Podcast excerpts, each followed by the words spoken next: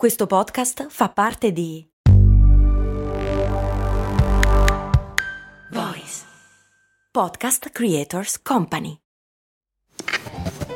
Ehi, ma tu lo sai cosa potevi comprare nel 1860 con l'equivalente di 10 euro di oggi?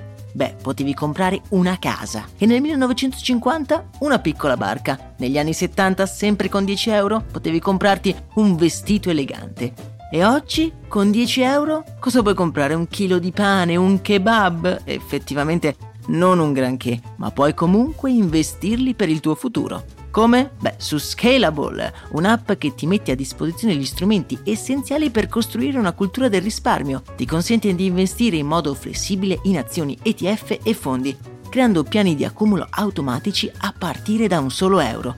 Quindi con 10 euro diciamo che siamo proprio alla grande. In più, con Scalable puoi iniziare il tuo percorso di investimento in piccoli passi, approfittando di una sezione dedicata all'apprendimento dei principi base degli investimenti. Amplia le tue conoscenze finanziarie e fai crescere i tuoi investimenti nel tempo. Scopri Scalable per i tuoi investimenti. Link in descrizione.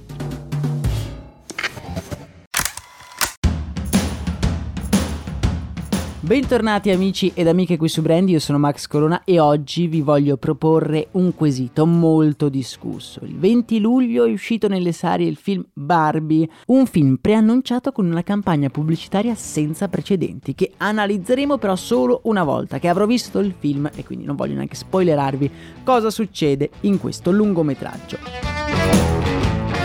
Oggi voglio parlare di Barbie, l'eroina del film. Secondo voi la possiamo considerare un'eroina progressista oppure il simbolo di una bellezza effimera e antifemminista? Analizziamo bene la questione insieme perché, beh, è un pochino borderline.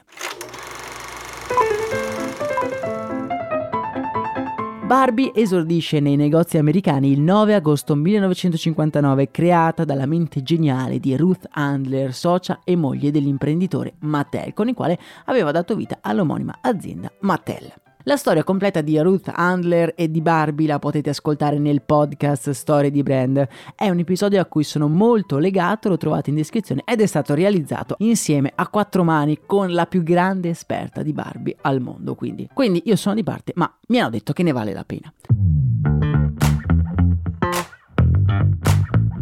Barbie prende il nome dalla figlia di Ruth, Barbara, e nasce dall'intuizione di Ruth avuta proprio guardando la figlia giocare con le sue bambole. Queste bambole rappresentavano tutte dei neonati, il classico bambolotto, come se giocare a fare la madre fosse l'unico modo per divertirsi per queste bambine. Ruth capisce che non è così e ispirata da una bambola vista in Germania anni prima realizza la prima Barbie, che a tutti gli effetti è una persona adulta che può essere qualsiasi cosa, dall'astronauta alla presidentessa degli Stati Uniti Uniti d'America.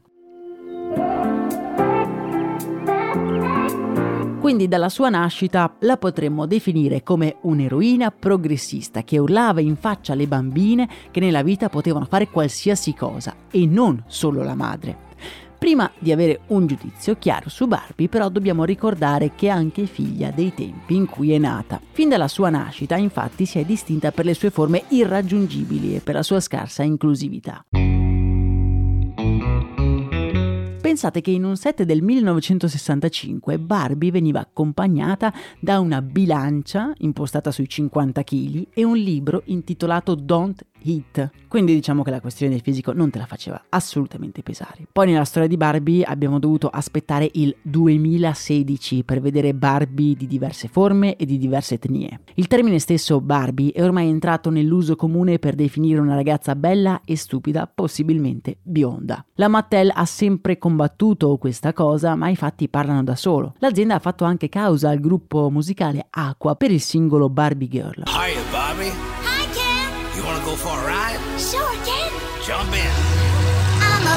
Ma il giudice ha dato poi ragione al gruppo musicale sottointendendo il fatto che ormai Barbie è entrato nell'uso comune come un termine per definire una ragazza un po' stupidella ma molto bella.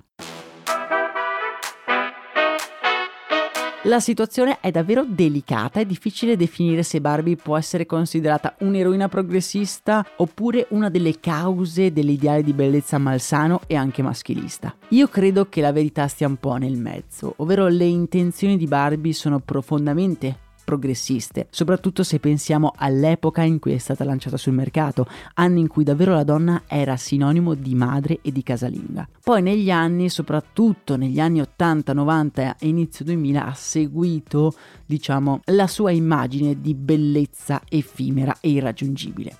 Fatemi sapere cosa ne pensate qua sotto nei commenti oppure nel canale Telegram. Se vi interessano questi episodi, mi raccomando, condivideteli con amici, parenti e colleghi e iscrivetevi al canale podcast. A me non resta che augurarvi una serena giornata, un saluto e un abbraccio da Max Corona.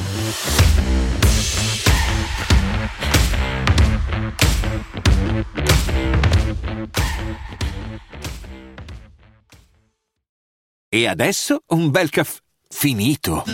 Perché rischiare di rimanere senza caffè quando puoi abbonarti a Caffè Borbone? Prezzi vantaggiosi, costi di spedizione inclusi, tante possibilità di personalizzazione e l'abbonamento lo sospendi quando vuoi. Decidi tu la frequenza, la qualità, scegli tra le cialde e capsule compatibili e crea il tuo mix di gusti e miscele. Mai più senza caffè con l'abbonamento Caffè Borbone. Tutte le info su caffèborbone.com.